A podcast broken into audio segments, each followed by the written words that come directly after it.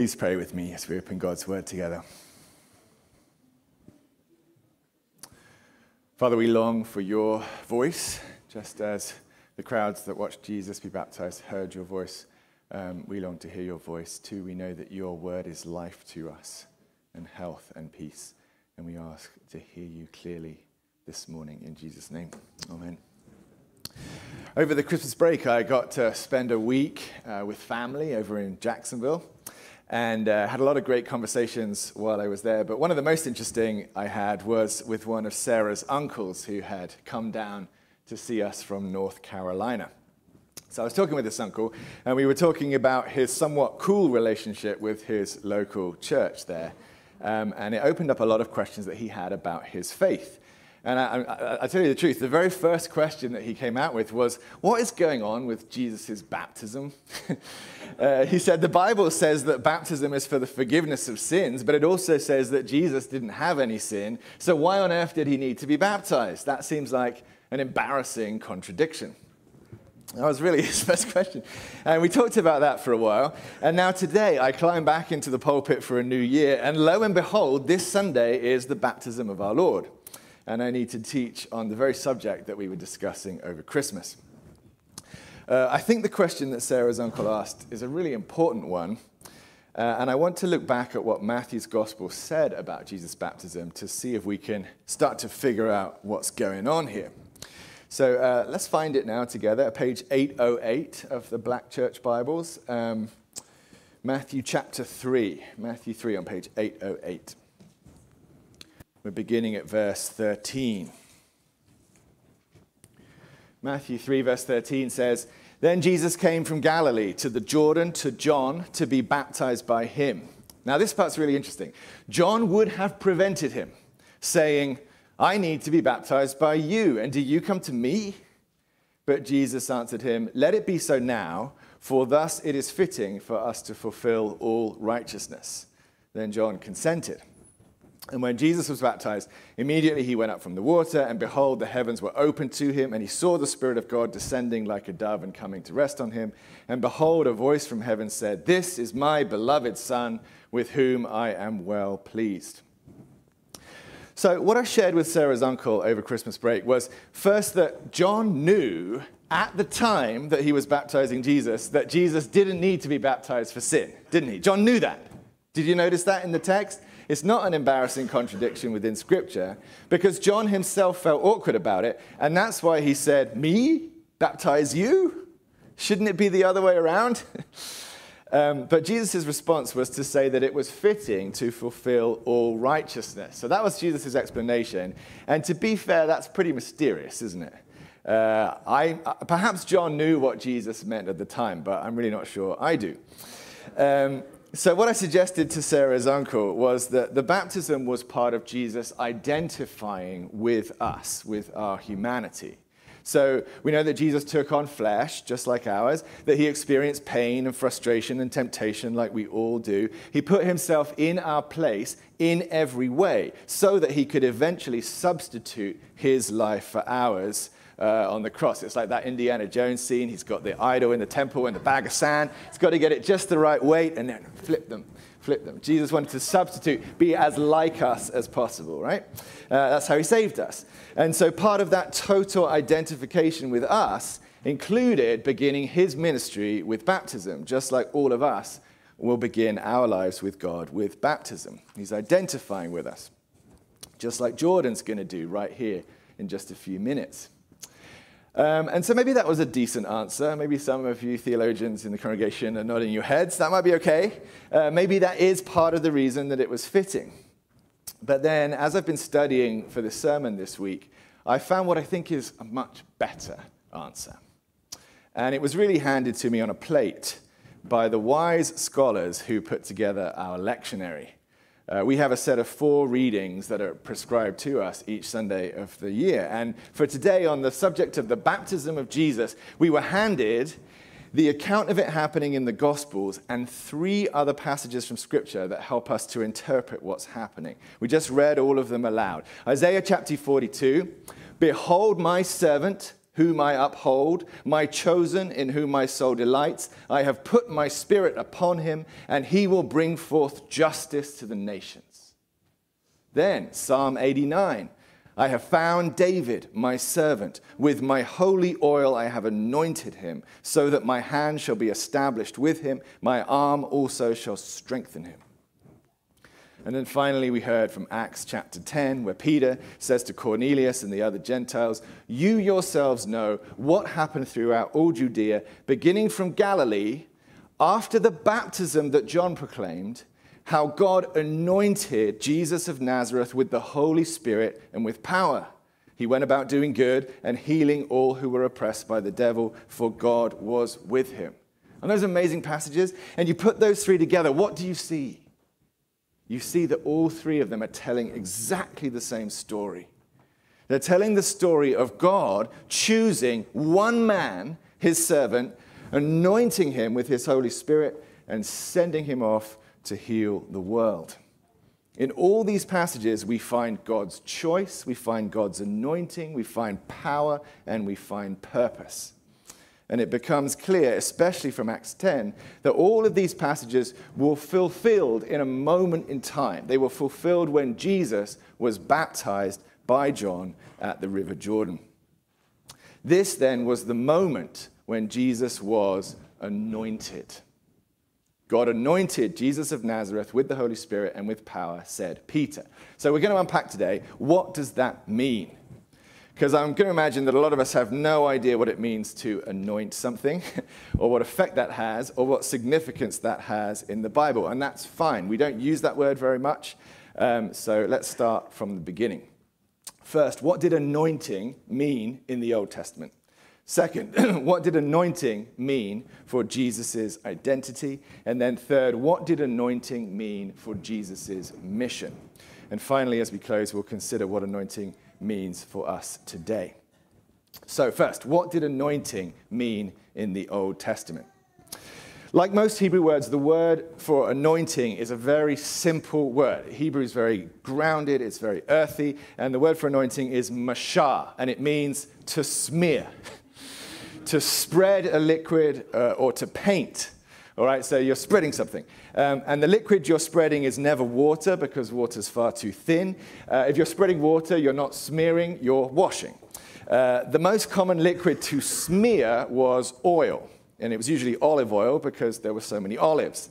Um, so to anoint something simply meant to smear it with oil. And ancient people had a lot of practical reasons for doing that. Uh, the oil was usually smeared over people on their hair and on their skin, and it, it felt good. It was like lotion at the spa. Uh, it was refreshing, it healed your dry and cracked skin, and it improved your appearance. So that's all mashah really means smear, smear it with oil. Um, but far more than that, from earliest days, the smearing with oil took on a religious significance for making something holy to God. So, uh, if you read through your Bibles, the very first thing that ever gets anointed in the Bible is Jacob's pillar at Bethel, all the way back in Genesis 31. If you remember the story, uh, Jacob was sleeping out in the desert, right? And uh, he used a rock as a pillow. Uh, I don't know why he did that. He, he, grabbed a rock and used it as a pillow, and the miracle of the story is that he actually fell asleep. Um, and while he slept, he dreamed of a stairway to heaven with angels going up and down it. And much later, Led Zeppelin would write a song about it. Um, when Jacob woke up from his dream, he called the place Bethel, or house of God, and he set up his rock pillow as a monument and he smeared oil on it. It just says he poured oil, all right? And that's back in Genesis 28 when it describes what Jacob did. But that doesn't use the word mashah at all in that chapter. It comes three chapters later as the first use of the word, and it's when God is recounting that incident to Jacob. God uses the word for the first time. He says, You anointed the pillar and you made a vow to me. So it really seems that God Himself invests that oil smearing action with the holy significance that it later has in the rest of his word. So let's speed on through the Old Testament, and we find that the next thing to be anointed are people, and specifically the priests. There are a whole bunch of instructions in the law of Moses for the anointing of Aaron and his sons to serve as Israel's priests. They made a special anointing oil according to the recipe God gave them, and they anointed Aaron and his sons to consecrate them and set them apart for the work of the tabernacle. And then the same anointing oil was also used to consecrate the objects of worship, including the altar itself. Nothing was used in the worship of the living God without first being anointed and consecrated. But then the word gets really interesting in the time of the kings, because the first king was anointed by the prophet Samuel. Uh, Samuel chose Saul to be Israel's first king. He did it by anointing him with oil. And nobody cared about that gesture more than Saul's successor, King David, did. So you remember that there was a, a story where David was a young man and he became a servant of King Saul. Then Saul became jealous of David and repeatedly tried to kill him. And David was forced to run away. And Saul and his army army chased after him. And then at one point, David hid away himself in a cave, and he had like 30 great warriors, strong warriors who were with him, hiding in his cave with him. And King Saul, who's chasing him, completely unsuspecting, walks into the cave alone to take a pee right? Um, and he's completely vulnerable. And the men who are with David say, You got to kill Saul. This is your chance. And David said, He said this The Lord forbid that I should put out my hand against him, seeing that he is the Lord's anointed. David here turns the verb mashah into the noun Mashiach, the anointed one. And we transliterate that noun into English and it gives us our word, Messiah. That's where it comes from. The Messiah is the anointed one, the one who's set apart by God and consecrated for a purpose, particularly the purposes of serving as a priest or reigning as a king. So, in a kingly sense, Saul was the first Messiah. And then David himself was the second Messiah. David, too, was anointed with oil by Samuel, and for his whole life, he treasured his identity as the anointed one. He talked about it more than anyone. So then, as Israel looked ahead to God's promise that a king would be born in the line of mighty David, who was even greater than David and who would reign on his throne forever. What better title for that promised king than the Messiah? There had been other Messiahs, but this one would be so categorically different that he deserved a unique title the Messiah. This is what the Jewish people, ever since the time of the kings had been expecting God to do. That is what anointing meant in the Old Testament. And we believe that the unique title of the Messiah belongs to Jesus of Nazareth. That he is the king born in the line of David, and he is the true anointed one because, as Peter said, he was anointed at his baptism by the Holy Spirit. So, second, what did anointing mean for Jesus' identity? The baptism of Jesus told him who he was in more than one sense. And it's not that he didn't know before, I'm sure he did know. Um, but Jesus wore a lot of hats. He carried a lot of titles. Some of those titles have belonged to him from all eternity because of his own divine nature, like the title Mighty God. He's always had that. And all of the titles Jesus has have belonged to him from eternity by his Father's righteous decree, but some of those titles came to Jesus in time through the events of his life on earth. So it was in being conceived in Mary's womb that Jesus became incarnate, as our creed says, and received the name Emmanuel, God with us. It was in dying on the cross that Jesus became our sin bearer. And here it was in his baptism that he became the Messiah, the anointed one, because the anointed one needs an anointing. And this anointing was also a major step in Jesus becoming king. So, the English bishop and New Testament scholar N.T. Wright has a book called How God Became King. You read that title and you think, that's weird. It sounds funny. Wasn't God always king? He rules the world, right? And yes, Jesus has always been the rightful ruler of the earth by virtue of being its creator and its sustainer. But it's vital for us to see that Jesus also became our rightful human king in his flesh, according to all the legitimate king making apparatus in the human world, according to heredity, according to anointing, and according to righteous conquest. There's no way to become a king that Jesus didn't use to become our king. Our God became king, and a major step was his anointing in his baptism. So his baptism confirmed his identity. He heard the voice from heaven crying, This is my beloved Son, with whom I am well pleased. And the Holy Spirit descended from heaven to anoint him as Messiah. And everything that followed in Jesus' ministry proceeded from this core identity. So, right at the beginning of his ministry, he introduces himself in the synagogue at Nazareth with the words from Isaiah. He said, The Spirit of the Lord is upon me because he has anointed me to proclaim good news to the poor, and so on. And then Jesus' question to his disciples was, Who do people say I am? Who do they say I am? And he was waiting to hear the answer that Peter gave You are the Christ. You are the anointed one. Because Christ, of course, is just the Greek translation of the Hebrew word Messiah. Greek Christos means anointed one. And uh, just like the Hebrew, the word carries with it that same idea of smearing with oil. In fact, the Greek word Christos gives us the root of our English word greasy. They come from the same root. So we might call him Jesus Greasy. In fact, please do that. If the word Christ has become meaningless to you, if it's too churchy for you, if it started to sound something like Jesus' last name, call him Jesus Greasy instead. Or call him Jesus the Messiah if that's better for you. Don't allow the language to become meaningless.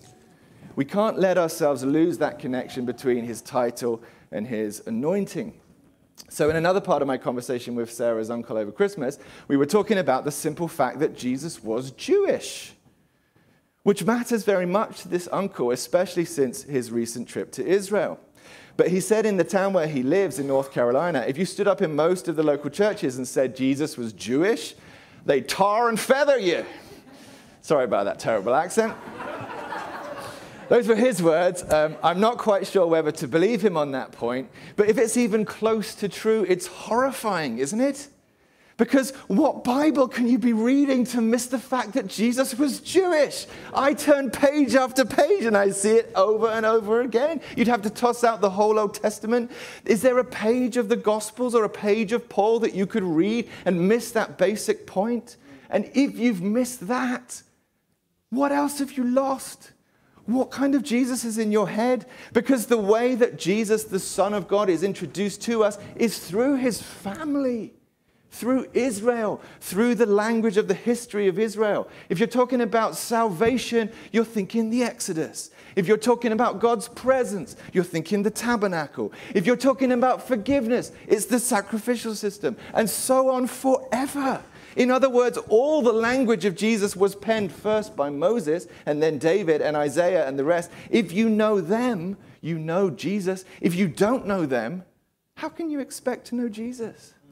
Stripped from his Jewish context, surely the Jesus you worship has become merely a figment of your own imagination. Central to his identity was his anointing as the king in the line of David. That's the great climax of the epic Old Testament story. So we need to receive the identity of our Savior, not as we imagine him, but as he's been introduced to us in his true identity from his Father God. Now, third, what did anointing mean for Jesus' mission? Nobody in the history of Scripture was ever anointed just to sit around and do nothing. No, if there's an anointing, it means there's a job to do, and especially so for the king. So let's turn back in our Bibles now to Isaiah chapter 42. And here we find the job description for the Messiah. Page 602 of the church Bibles, Isaiah 42. Page 602. So Isaiah 42 contains the first of what we call the servant songs in Isaiah, and it's an unbelievably rich and meaningful chapter. We're just going to glide through it now very briefly. Um, Isaiah 42, beginning at verse 1, says, Behold my servant, whom I uphold. And we now recognize that that servant is Jesus. It says, My chosen, in whom my soul delights. And we hear the echoes of God's voice from heaven This is my beloved Son with whom I am well pleased. It goes on, I have put my spirit upon him. We saw the spirit descending like a dove. And now here's the job description He will bring forth justice to the nations. He will not cry aloud or lift up his voice or make it heard in the street. Think about Jesus' life of humility, his lack of fanfare. Think about the privacy around his healing miracles. Verse 3 goes on A bruised reed he will not break, and a faintly burning wick he will not quench. Think about Jesus with Mary Magdalene, or the ten lepers, or blind Bartimaeus, not breaking a bruised reed. It goes on in verse 3 He will faithfully bring forth justice. He will not grow faint or be discouraged till he has established justice in the earth, and the coastlands wait for his law. This is a wonderful promise. We know that the coastlands are still waiting for his law. The most distant lands still do not feel the healing balm of the law of the Messiah, but we know from Scripture that it is coming. That our Messiah has not grown faint or been discouraged. His work goes on until it is finished because the word of the Lord stands forever. And we see in this passage that the Messiah was given specifically for the nations. So, yes, certainly he was Jewish. He was a Jewish king, but he was a Jewish king with a world encompassing kingdom. Because look at verse 6, God says there, I will give you as a covenant for the people, a light for the nations. And surely that is a Hebrew parallelism. Two little statements that talk about the same thing. So, surely the people in the first part of the statement are all the nations. And surely the light in the second part of the statement is the light of a new covenant. I will give you as a covenant for the people, a light for the nations. So if we, if we understand that properly, then amazingly, what's promised in Isaiah 42 is the first covenant in the Bible that's not just for the children of Abraham. It's a covenant for everyone in the world, a Messiah for the whole world. In the other covenants, there was a spillover effect to the nations, but here there's a covenant for the nations. So I hope we can see the incredibly strong connection here between the work that Jesus was anointed for and the work that he went about doing. They were the same thing. Jesus' anointing not only gave him his sense of identity, but also his purpose. He was handed a job to do, and he did it with focus and determination, and he's still doing it. So, then, for us today, what does this idea of anointing mean? What significance does it have in our own lives? First, we recognize the anointing that is upon our Lord Jesus. And we ourselves understand who he is on the basis of that anointing. So you might feel this morning that you're wondering now how well you really know Jesus because your knowledge of Old Testament history is a bit spotty. And friend, that's okay because we're saved by him and not by how much we know about him. There's a big difference. But if you are feeling that this morning, then how about you change that? How about you make a new commitment to know Jesus better by reading the history of Israel, his people? That would be a great next step for you. Get yourself familiar with the stories of the Old Testament, realizing that it's become the family history of your family too. Um, if anyone decides to do that today, then the pastors will rejoice and fill your hands with resources. Um, so, first, Jesus had a unique anointing from God as the Messiah, but that's not to say that there's no anointing for anyone else, is it? Because we already saw that there is. There was an anointing for Aaron and for Saul and David and many others in the Old Testament. And in fact, there's now an, an anointing for all the saints of God in the New Testament. Paul wrote in 2 Corinthians chapter 1 It is God who establishes us with you in Christ and has anointed us and who has also put his seal on us and given us his spirit in our hearts as a guarantee. Huge ideas. There's another whole sermon's worth of ideas to unpack in that statement. But for today, let's just close by saying that as baptized followers of Jesus, we also have a personal anointing from God by the Holy Spirit. Just as it was for Jesus, that anointing includes a foundational identity that we are the beloved sons and daughters of the Father. It also includes a job description, a purpose, Some of that job description is common to all of us, like praying and loving one another and having concern for the poor. But other parts of it are specific to each one of us as individuals. The anointing goes along with the gifts of the Holy Spirit for works of service. So, to give you an example, Kelsey is personally anointed in our midst to lead us in worship. Praise the Lord. So, here's a question for you this morning Do you know what your special anointing from God is? Do you know? It's okay if you don't know yet. Sometimes God makes it clear right away, and other times He lets it emerge slowly over time. But if you know, then I ask you to call it to mind again this morning and hold on to it in your heart. And if you don't know, then pray that the Lord might show it to you when the time is right, because it is a precious thing to know. Then, question two if you know what your anointing is from God, is that where you're investing your time and energy right now? Because what we've seen in the life of Jesus is that the work that he went about doing was completely in line with his anointing, the job description as the Messiah. So for us, if we have been anointed by God, are we living into that? Are we living into that calling, following God's call on our lives? Because I think we know that if we've become distracted in our calling, we're probably just wasting our time. And I've been realizing that for myself recently.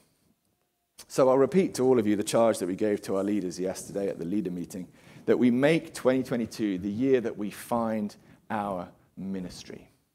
Find the way that you serve God that fires you up, that gives you endless creativity and boundless energy, a place of service in God's kingdom that engages your heart and brings you alive. That will be your calling and your anointing. Some of you have definitely found it, like those of you who do prison ministry and know that when you do that, you're operating at the center of God's call for your life. But if you haven't found it yet, try to find it this year. Make it a prayer. Pray, ask the Lord for guidance, and try on a few things for size. So, now, just before we continue our service with Jordan's baptism, let's have just a few moments of silence so we can picture Jesus being baptized and reflect on this message in Scripture of the Lord's anointing.